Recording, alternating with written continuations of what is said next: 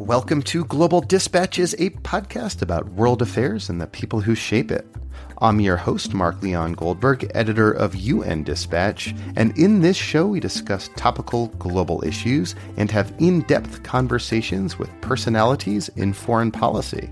Global Dispatches is presented in partnership with Humanity in Action, an international educational organization, and I am a Humanity in Action Senior Fellow. Like you, I am still catching my breath over the news that Rex Tillerson was fired and that CIA Director Mike Pompeo has been nominated as his replacement as Secretary of State. That happened, of course, just days after a South Korean diplomat announced at the White House a summit between Donald Trump and Kim Jong un scheduled for May. And I was just getting my head around that news and its broader implications when, of course, this firing by tweet occurred. Fortunately for all of us, I had on my schedule an interview with Uri Friedman, a staff writer at The Atlantic who covers global affairs and U.S. foreign policy.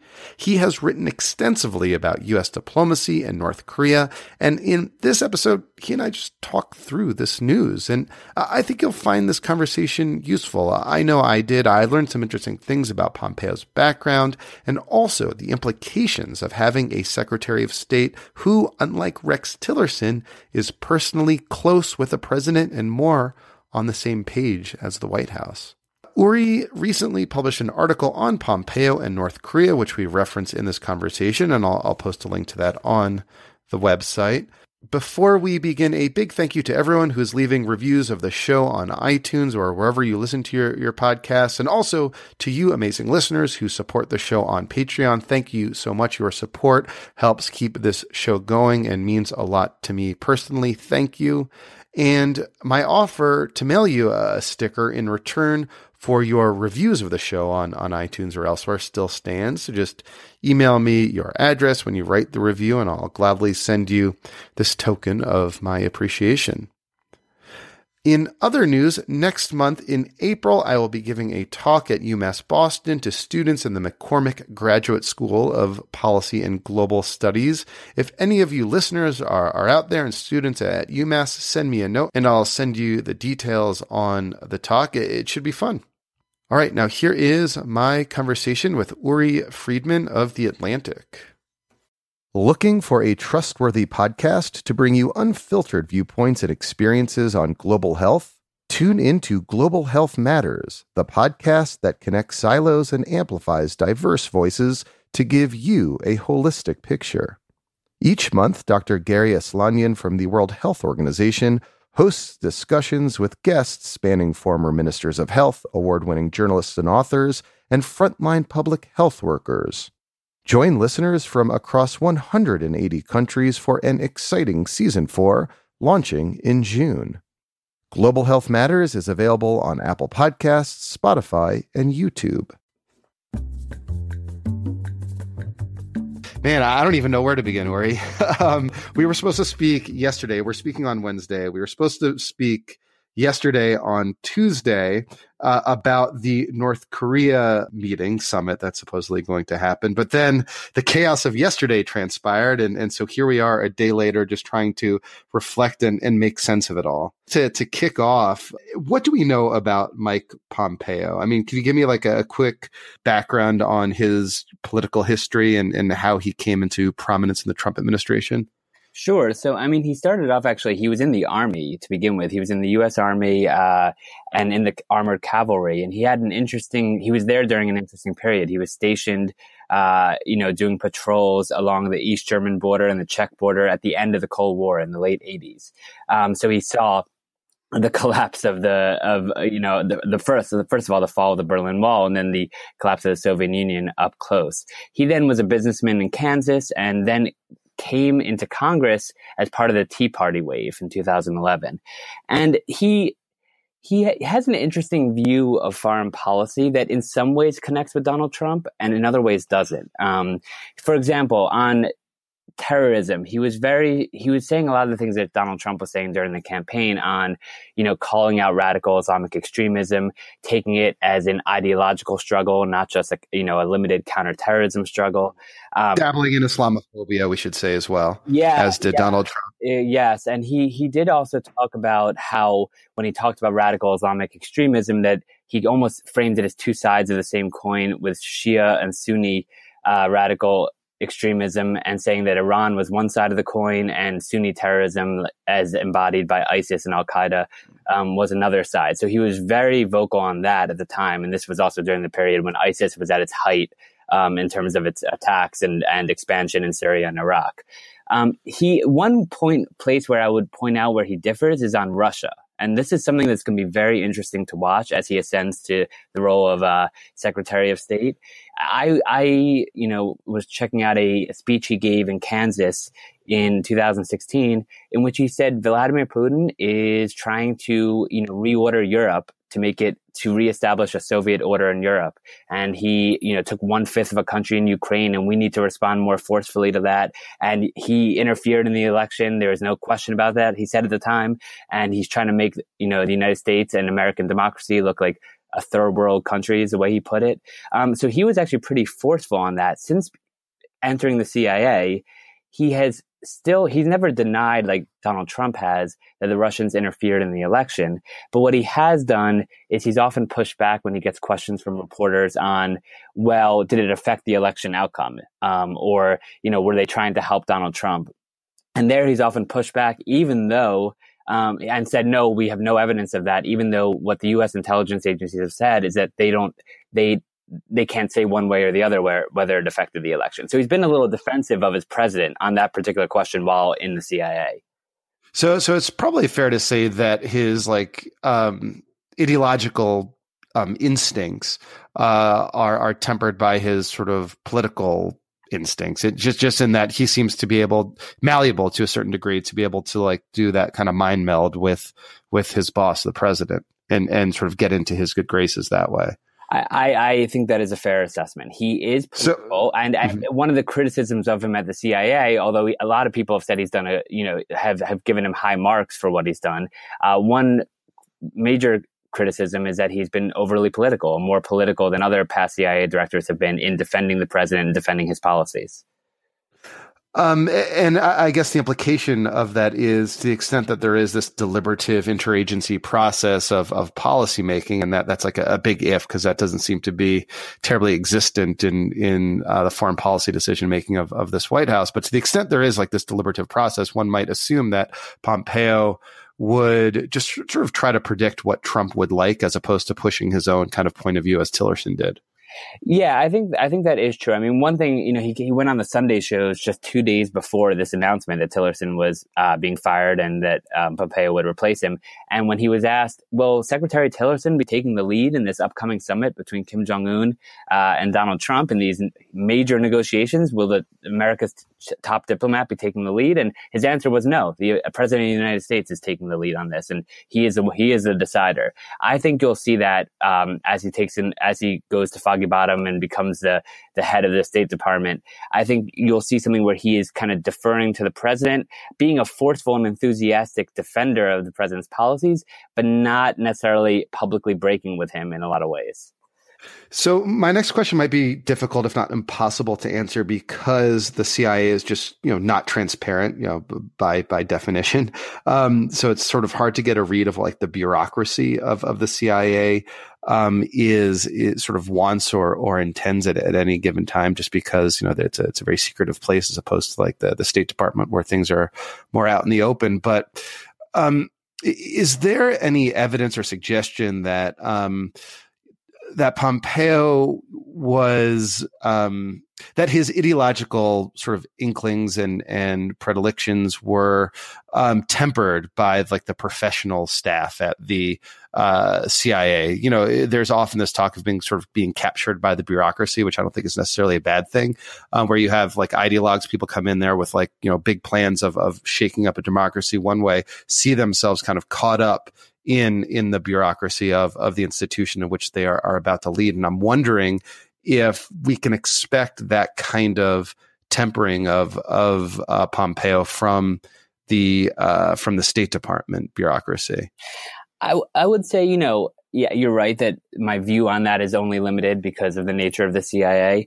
My sense of what um, Pompeo did at the CIA is yes, he was political and was more outspoken, I would say, than some past CIA directors have been. He was a really strong defender of the agency and the work it did. You know, he if he wanted to be full on um, supportive of Trump, he would have expressed all the skepticism that Trump has expressed about the findings of the intelligence agencies, you know, their failures in the Iraq war, um, their, their, the, their limited ability to understand what Russia did in the 2016 election. That's something that Donald Trump has said repeatedly. Pompeo has not uh, supported that. And he has been a big defender of what intelligence can offer and what his uh, people were doing. And so I think I, I expect him to actually be a pretty vocal defender of what the State Department is doing. He he has certain that I've observed um, skepticism about what negotiation and diplomacy can accomplish.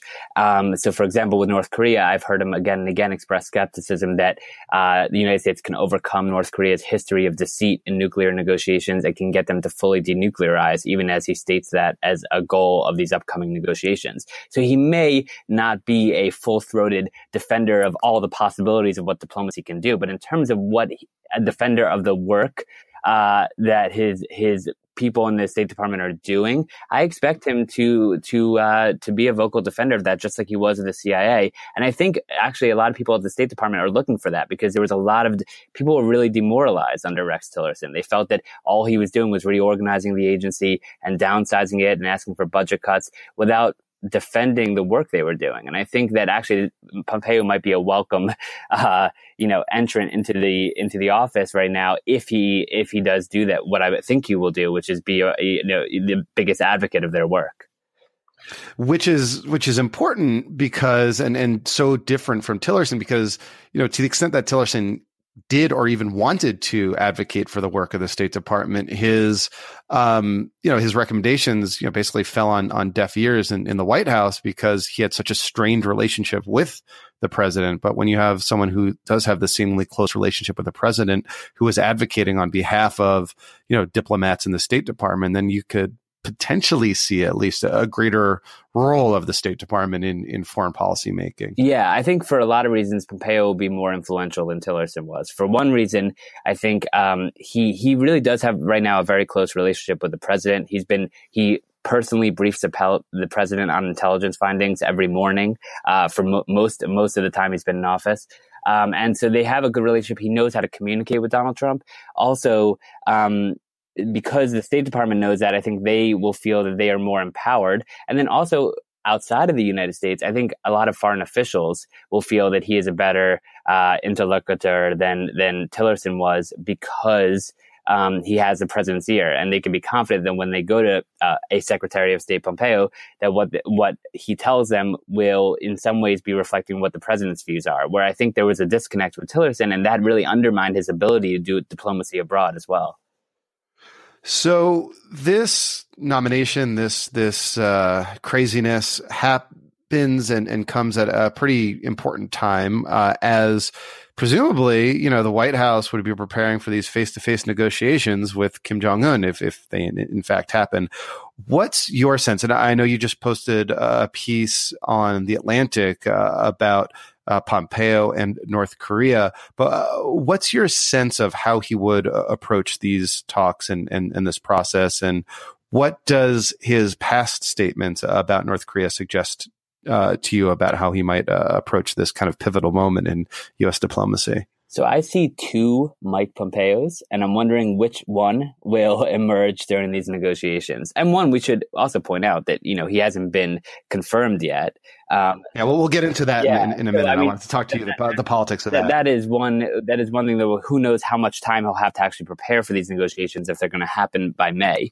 Um, but but the one Pompe- Mike Pompeo I see is the one that if you tuned into Sunday shows, you know, a couple days ago, you would have seen, which is going on and saying, um, we are going to fully denuclearize North Korea through these talks. Uh, we're going to get a better deal than we than Barack Obama got with Iran. And Mike Pompeo is a, a very vocal critic of the Obama administration's uh, nuclear deal with Iran. His argument is that the expiration dates on a lot of terms of that deal left uh, Iran in you know 10 15 years with the capacity to break out to nuclear weapons. And he says this this deal will prevent any future breakout by North Korea. Now we should point out that that is a an extremely tall order because North Korea has a very sophisticated nuclear weapons arsenal right now. They are on the cusp of having a long range nuclear capability that can threaten the United States. So they are much more advanced in their program uh, than Iran is in its program. And historically, there's only one country in the world that has given up nuclear weapons that it developed. It was South Africa in the 90s. And this is a very different circumstance. So the idea that they would do this is really far fetched. On the other hand, this is what Mike, Mike, Pompeo is promising. So that's the one Mike Pompeo. The second one is one who is much more realistic, I think, about what might be almost pessimistic about about what nu- uh, talks can achieve. You know, I've heard him say that one North Korea keeps has a 25 year history of you know reneging on its commitments and not honoring them. But I've also heard him say that he assesses, and you know, you should take his assessments at at you know as strongly because he was a head of an intelligence agency that does this all the time, uh, does these kinds of personality profiles of world leaders. His assessment of Kim Jong Un is that he is a rational actor whose overriding mission is to survive, and that Kim Jong Un sees uh, his main means of survival as threatening the world being able to threaten the world with nuclear weapons and using it as a deterrent. And so w- the implication of that is that it's going to be extremely hard to persuade him that there's a better course. And so one thing I've heard Mike Pompeo say repeatedly is that right now what we're trying to do, the United States is trying to do through its maximum pressure campaign is to stop North Korea from progressing further and perfecting the ability to target the United States with a nuclear tipped long range missile. What that means is that it's kind of saying we want to try to freeze North Korea's progress in its place and not let it get to a point where we are being held at risk by North Korea's nuclear weapons. That's very different than totally denuclearizing the peninsula. And so my big question going into these talks is which Mike Pompeo are we going to see? Are we going to see the Mike Pompeo that insists on denuclearization? Or are we going to see the Mike Pompeo who is, you know, has a more jaundiced view of what can be accomplished and is aiming for something that might be more modest, but at least uh, blunts the threat to the United States?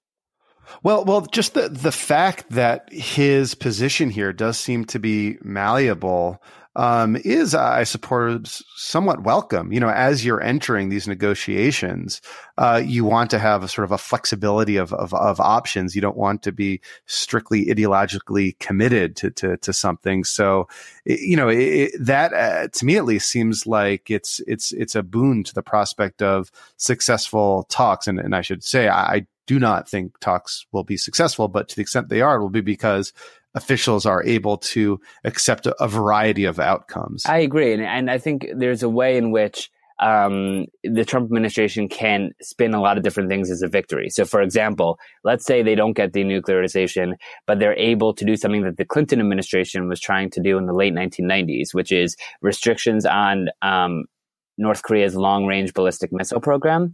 You could see a scenario in which the Trump administration justifies that by saying, remember, I told you we weren't going to let them be able to hit the United States with nuclear weapons. Well, now they don't have those long range missiles anymore. They're not developing them anymore. We've achieved a, that specific victory, right? That's a far cry from denuclearization, but you could see the argument that Pompeo or Trump can make there.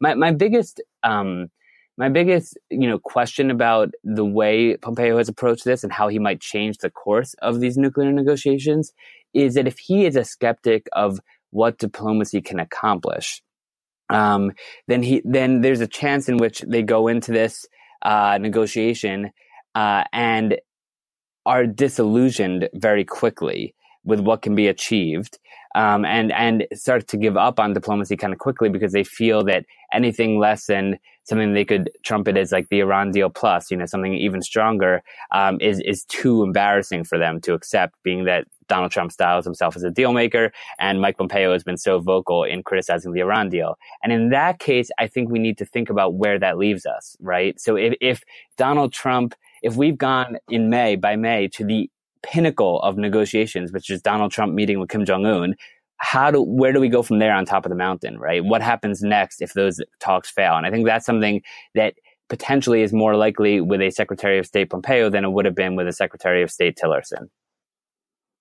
Interesting. And and um, you know, it, the the the Pompeo's position on on the Iran deal is is also sort of informative here. I mean, to me, it seems like diplomatically very, very difficult to simultaneously dismantle the Iran deal while trying to pursue negotiations with North Korea, if only because to the extent that a, a North Korea deal is, is reached, I mean, it will, you know, chances are it will look a lot like the the Iran deal, broadly speaking, in that you'd have some sort of easing of UN sanctions uh, in return for some sort of international inspection regime, presumably from the IAEA, if it's a denuclearization is, is part of the deal. Um, which of course is, is is also something that you know the international community needs to support. So it, it, would look a lot like a deal that they are currently trying to dismantle, which seems politically a very difficult thing to do. Also, to the extent that you need like the Security Council to back this deal, because these are, after all, Security Council sanctions that are um, so onerous that have been imposed on on North Korea. So you need their support to to ease them in in any way. Yeah, I think there would be a lot of similarities, and one. Um, point to keep in mind when we compare the Iran deal to a potential North Korea deal is that um, past North Korea deals have fallen apart repeatedly, you know, over the last two and a half decades over one particular issue, which is North Korea declaring all its nuclear activities and allowing outside monitors to verify that they have indeed, you know, ceased those activities verification is always hard in these things. It's very hard for, as you mentioned, the International Atomic Energy Agency, other outside monitors to verify that the terms of deal terms of the deal are being complied with. But that is easier with Iran when they don't actually have nuclear weapons than when you have a country like North Korea that has nuclear weapons. And it's very hard to know that. Let's say let's say North Korea says, "Okay, here you go, guys. We're going to give you 15 of our nuclear weapons. These are all of them." it's very hard to know there aren't 16 or 17 or 18. Um, that's a point that Bill Perry, the former defense secretary under Bill Clinton, made to me when former podcast oh, guest. Great. well, yeah, I mean, I'm in great company. Yeah. Um, anyway, he he um, was very close to a nuclear deal with North Korea to to denuclearize in the late 1990s, before North Korea had tested a nuclear weapon. And his argument to me is that even if North Korea were to say we're willing to denuclearize, which he thinks is very unlikely this time around, he he just really doesn't think we can verify that that actually happens. And so he's arguing for things that are much easier to see and verify, such as a halt to nuclear missile tests. We know when there's a huge underground explosion of a nuclear weapon. We know when North Korea tests a giant missile, right? So those things we can tell whether they're happening. So that's something that we wouldn't be able to do with North Korea to the same extent we've been able to do with Iran. One other point I'd make uh, to, to, keep in mind, every, schedule on everyone's calendars, is that everything is coming to a head potentially in May, uh, because in mid-May, uh, Trump faces a deadline to continue suspending nuclear-related sanctions on Iran. If he decides, and he has threatened to not do that this time, which would potentially mean the end of the Iran deal. There's at some point during that month, maybe after that deadline, Trump is scheduled to meet with Kim Jong Un. So the question is, you know, how will they approach that critical juncture with North Korea in mind and not just Iran in mind? Uh, and and uh, another thing we uh, alluded to earlier is is the domestic politics of of this all. Um, Pompeo was confirmed as CIA director, uh, you know, by the Senate. I think it was like sixty something to thirty something. Um, you know, eh, he does not have a, a, lot of friends on the other side of the aisle because of his kind of Tea Party roots. I, I saw a note from uh, Barbara McCollum from Minnesota, a member of Congress from Minnesota, urging her Senate colleagues to vote against him. Um, I am wondering uh, what you, if you think that Pompeo might have any difficulty in his confirmation hearings. Um, you know, we already saw that Rand Paul, I believe, today is is coming out say he's going to vote against both Pompeo and uh, Gina Haspel to replace him as as the head of the CIA. Uh, what to what extent do you think um, Pompeo might find difficulty in, in getting confirmed? I think people will certainly raise objections, as you're already seeing. You know, there have been allegations of Islamophobia, as you mentioned earlier, in, in terms of his comments uh, about, um, you know, radical Islam and his equation of it uh, with certain strains of the religion. Um, he his replacement as CIA director is facing a lot of criticism over her involvement in interrogation and torture uh, during the Bush administration in the early 2000s. Um, so there there are certainly objections. I will say I don't get the sense so far in talking to people that he's not that he is in danger of not being confirmed. I think people will raise objections, but I think he has enough support on the Hill uh, that he'll get through this. And I think there's also there. I wouldn't say that everyone on the other side of the aisle is opposed to him. I think there are some people who feel that who are very concerned about um, what Rex Tillerson did at the State Department, his advocacy of budget cuts, his just complete sinking of morale there. And I think there are some people who feel that Pompeo can actually improve that and can be, you know, a salve to a State Department that is really reeling right now. And so I think he actually may get some support from Democrats as a result of that. And and he's gotten support from Democrats in, in the past, you know, and in, in general, you know, it's fair to say that the Senate uh, gives wide latitude to the president to you know pick who he wants to serve in his administration. It's really only extraordinary circumstances that you see um, lockstep opposition to any particular uh, any particular candidate. Yeah, and my view is the opposition to Pompeo right now isn't that extraordinary that it would result in him not being confirmed. Mm-hmm. I mean, this is like a point of maximum leverage for, like, say, McCain and Corker and Graham, but you, you, see them starting to make some noise about Gina Haspel at CIA, but not yet uh, much of anything about Pompeo as as uh, State Department chief. Yeah, that's my sense as well.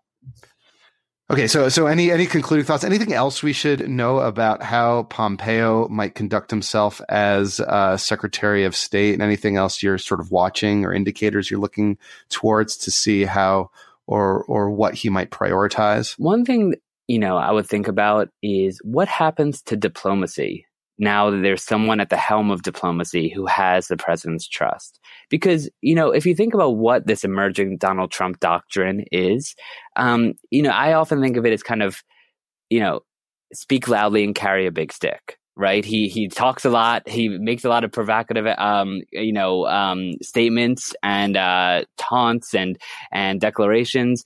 And he has prioritized the military. You know, I, when I think of Donald Trump, I actually don't think of him as an isolationist. I think of someone who has led, who has, you know, been active in the world in a lot of ways, but with a military first posture. You know, he's appointed all these generals to high positions. He's actually escalated a lot of the conflicts that Barack Obama uh, was involved in as well. Um, he he tends to you know, he appoints people even to diplomatic posts who are former military officials, um, but he has really uh, sidelined diplomacy. Um, and he is not, you know, he rarely has thought about that as a primary tool of American power. We're seeing a, a bit of a it's really surprising change in that in his handling of North Korea right now. Um, and the, one of the questions I have is whether a more empowered Secretary of State can make diplomacy again a major force uh, behind U.S. power, or whether you know Mike Pompeo is going to run into the same problems that Tillerson did, uh, which is that Donald Trump just doesn't believe in diplomacy and what it can achieve. And that's I would actually push back on on on that point on on North Korea in, in particular, if only because you know, yes, you know, Trump has, you know, saber rattled on, on North Korea, but all the action on North Korea has been diplomatic, has been frankly at the Security Council where, um, you know, his administration, I think does deserve some credit. And the credit here probably goes to Nikki Haley more than anyone else in keeping the Security Council totally unified on North Korea and passing a series of increasingly onerous sanctions uh, against them. So, I would say, at least on North Korea, it seems that that Trump has pursued a, diplomacy first um, policy. I agree. Uh, so far, he has. Um, it has been marked by what I would refer to as coercive diplomacy, in the sense that, at least towards North Korea, which is that it is it is you know diplomacy through economic sanctions and diplomatic isolation. Uh, but you're right that Nikki Haley has done really uh, unprecedented work at the at the United Nations in getting other countries, especially China and Russia, on board with these various rounds of Security Council resolutions.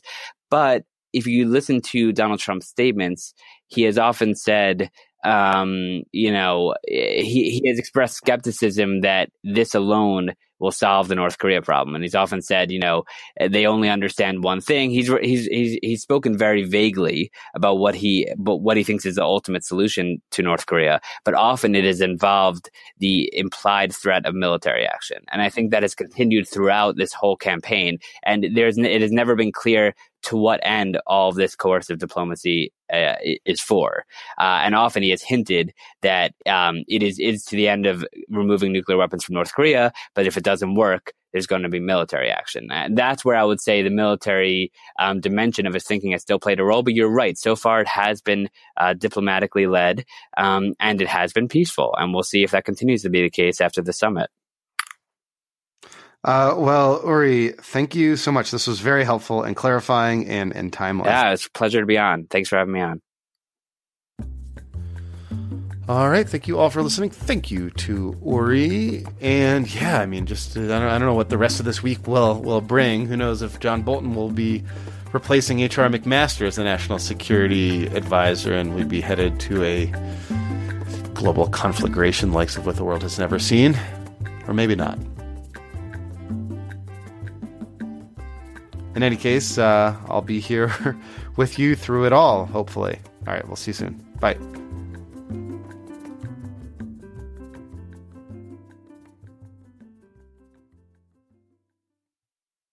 The views and opinions expressed in the podcast are those of the speakers and do not necessarily reflect the policies or positions of Humanity in Action.